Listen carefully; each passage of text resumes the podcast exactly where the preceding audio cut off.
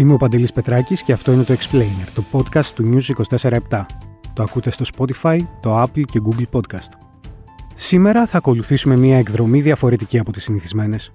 Μια ομάδα γυναικών, όλες άνω των 64 ετών, έχει φτάσει από την Ελβετία στην Αθήνα προκειμένου να επικοινωνήσει τον αγώνα της κατά της κλιματικής κρίσης. Οι κλίμα σινιορίνεν, όπως αποκαλούνται, βιώνοντας τις επιπτώσεις της κλιματικής αλλαγής στην τρίτη ηλικία, αποφάσισαν να οργανωθούν και να δράσουν από κοινού ενάντια στη μεγαλύτερη πρόκληση για το μέλλον του πλανήτη. Το Μάρτιο που έρχεται θα βρεθούν στο Στρασβούργο, όπου στο Ευρωπαϊκό Δικαστήριο Ανθρωπίνων Δικαιωμάτων θα εκδικαστεί η μήνυση που κατέθεσαν κατά της ελβετικής κυβέρνησης, προκειμένου να την πιέσουν να εντείνει τις προσπάθειές της και να συμμορφωθεί με τη συνθήκη του Παρισιού για το κλίμα. Μαζί μας η κυρία Γιούτα Στάινερ, Γερμανίδα, κάτοικος Ελβετίας και μέλος των Κλίμα Σινιορίνεν, η οποία μας εξηγεί πώς αποφάσισε να συμμετάσχει στην κίνηση.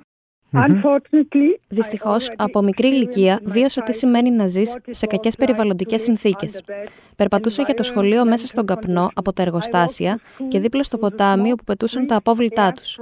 Δεν θέλω τα παιδιά μου και πιθανόν τα εγγόνια μου να ζήσουν σε κακές περιβαλλοντικές συνθήκες από όρια της κλιματικής αλλαγής. Γι' αυτό μπήκα στην οργάνωση. Περισσότερα από 2.000 άτομα, αποκλειστικά γυναίκες, συμμετέχουν στη συγκεκριμένη κίνηση.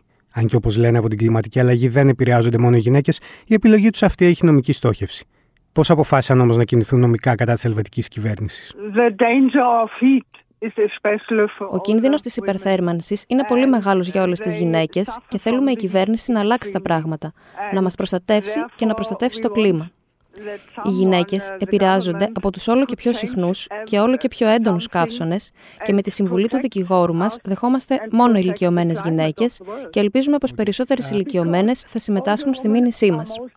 Θέλουμε να αλλάξει κάτι γιατί γίνεται όλο και πιο δύσκολο να ζήσουμε. Οι ηλικιωμένες γυναίκες πεθαίνουν λόγω της αύξησης της θερμοκρασίας και δεν θα προλάβουμε να αλλάξουμε τα πράγματα αν δεν κάνει κάτι η κυβέρνηση.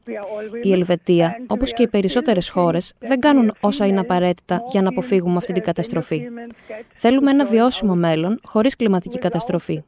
Με τη μήνυσή μας, απαιτούμε από τις Ομοσπονδιακές Αρχές να διορθώσουν την πολιτική τους για το κλίμα. Η υπόθεσή σας εκδικάζεται από το Ευρωπαϊκό Δικαστήριο για τα Ανθρώπινα Δικαιώματα στις 29 Μαρτίου. Ποιες ήταν οι ενέργειές σας μέχρι να φτάσετε στην Ευρωπαϊκή Δικαιοσύνη; Προσπαθήσαμε τα πάντα και επικοινωνήσαμε με όλες τις υπηρεσίες στην Ελβετία. Την κυβέρνηση, το Υπουργείο Ενέργειας και Περιβάλλοντος, τα Ομοσπονδιακά Δικαστήρια, όλα μάταια. Κανένα δεν δέχτηκε τις αιτιάσεις μας. Το 2016 υποβάλαμε τη μήνυσή μας και το 2017 ενημερωθήκαμε ότι δεν θα προχωρήσει η εκδίκαση. Την ίδια χρονιά υποβάλαμε τη μήνυση στο Διοικητικό Δικαστήριο. Το 2018 πήραμε αρνητική απόφαση. Στη συνέχεια, το 2019 πήγαμε στο Ομοσπονδιακό Δικαστήριο της Λοζάνης, όπου το 2020 απέρριψαν την προσφυγή μας. Επειδή δεν είχαμε καμία πιθανότητα, αποφασίσαμε να προσφύγουμε στο Ευρωπαϊκό Δικαστήριο Ανθρωπίνων Δικαιωμάτων το 2020.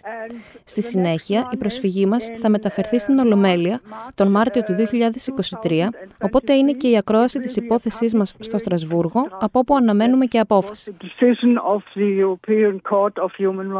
Σήμερα στις 7 το απόγευμα στο Ινστιτούτο Γκέτε, στην Νομήρου 14, οι κλίμα σινιορίνεν καλεσμένες της Greenpeace και της Εθνικής Επιτροπής για τα Δικαιώματα του Ανθρώπου θα μιλήσουν για τον αγώνα τους για περισσότερη δράση και αποτελεσματικότερη προστασία των ανθρωπίνων δικαιωμάτων από τις επιπτώσεις της κλιματικής κρίσης.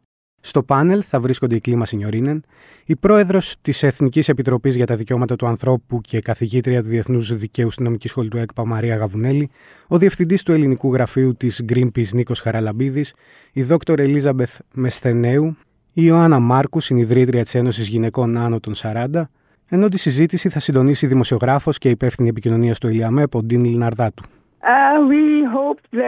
Ελπίζουμε πως θα αποφασίσουν να προστατεύσουν τους ανθρώπους, τις ηλικιωμένες γυναίκες της χώρας, επειδή υπάρχει μεγάλος κίνδυνος και υποφέρουν από τη ζέστη. Η προστασία των πολιτών από την κυβέρνηση είναι ανθρώπινο δικαίωμα.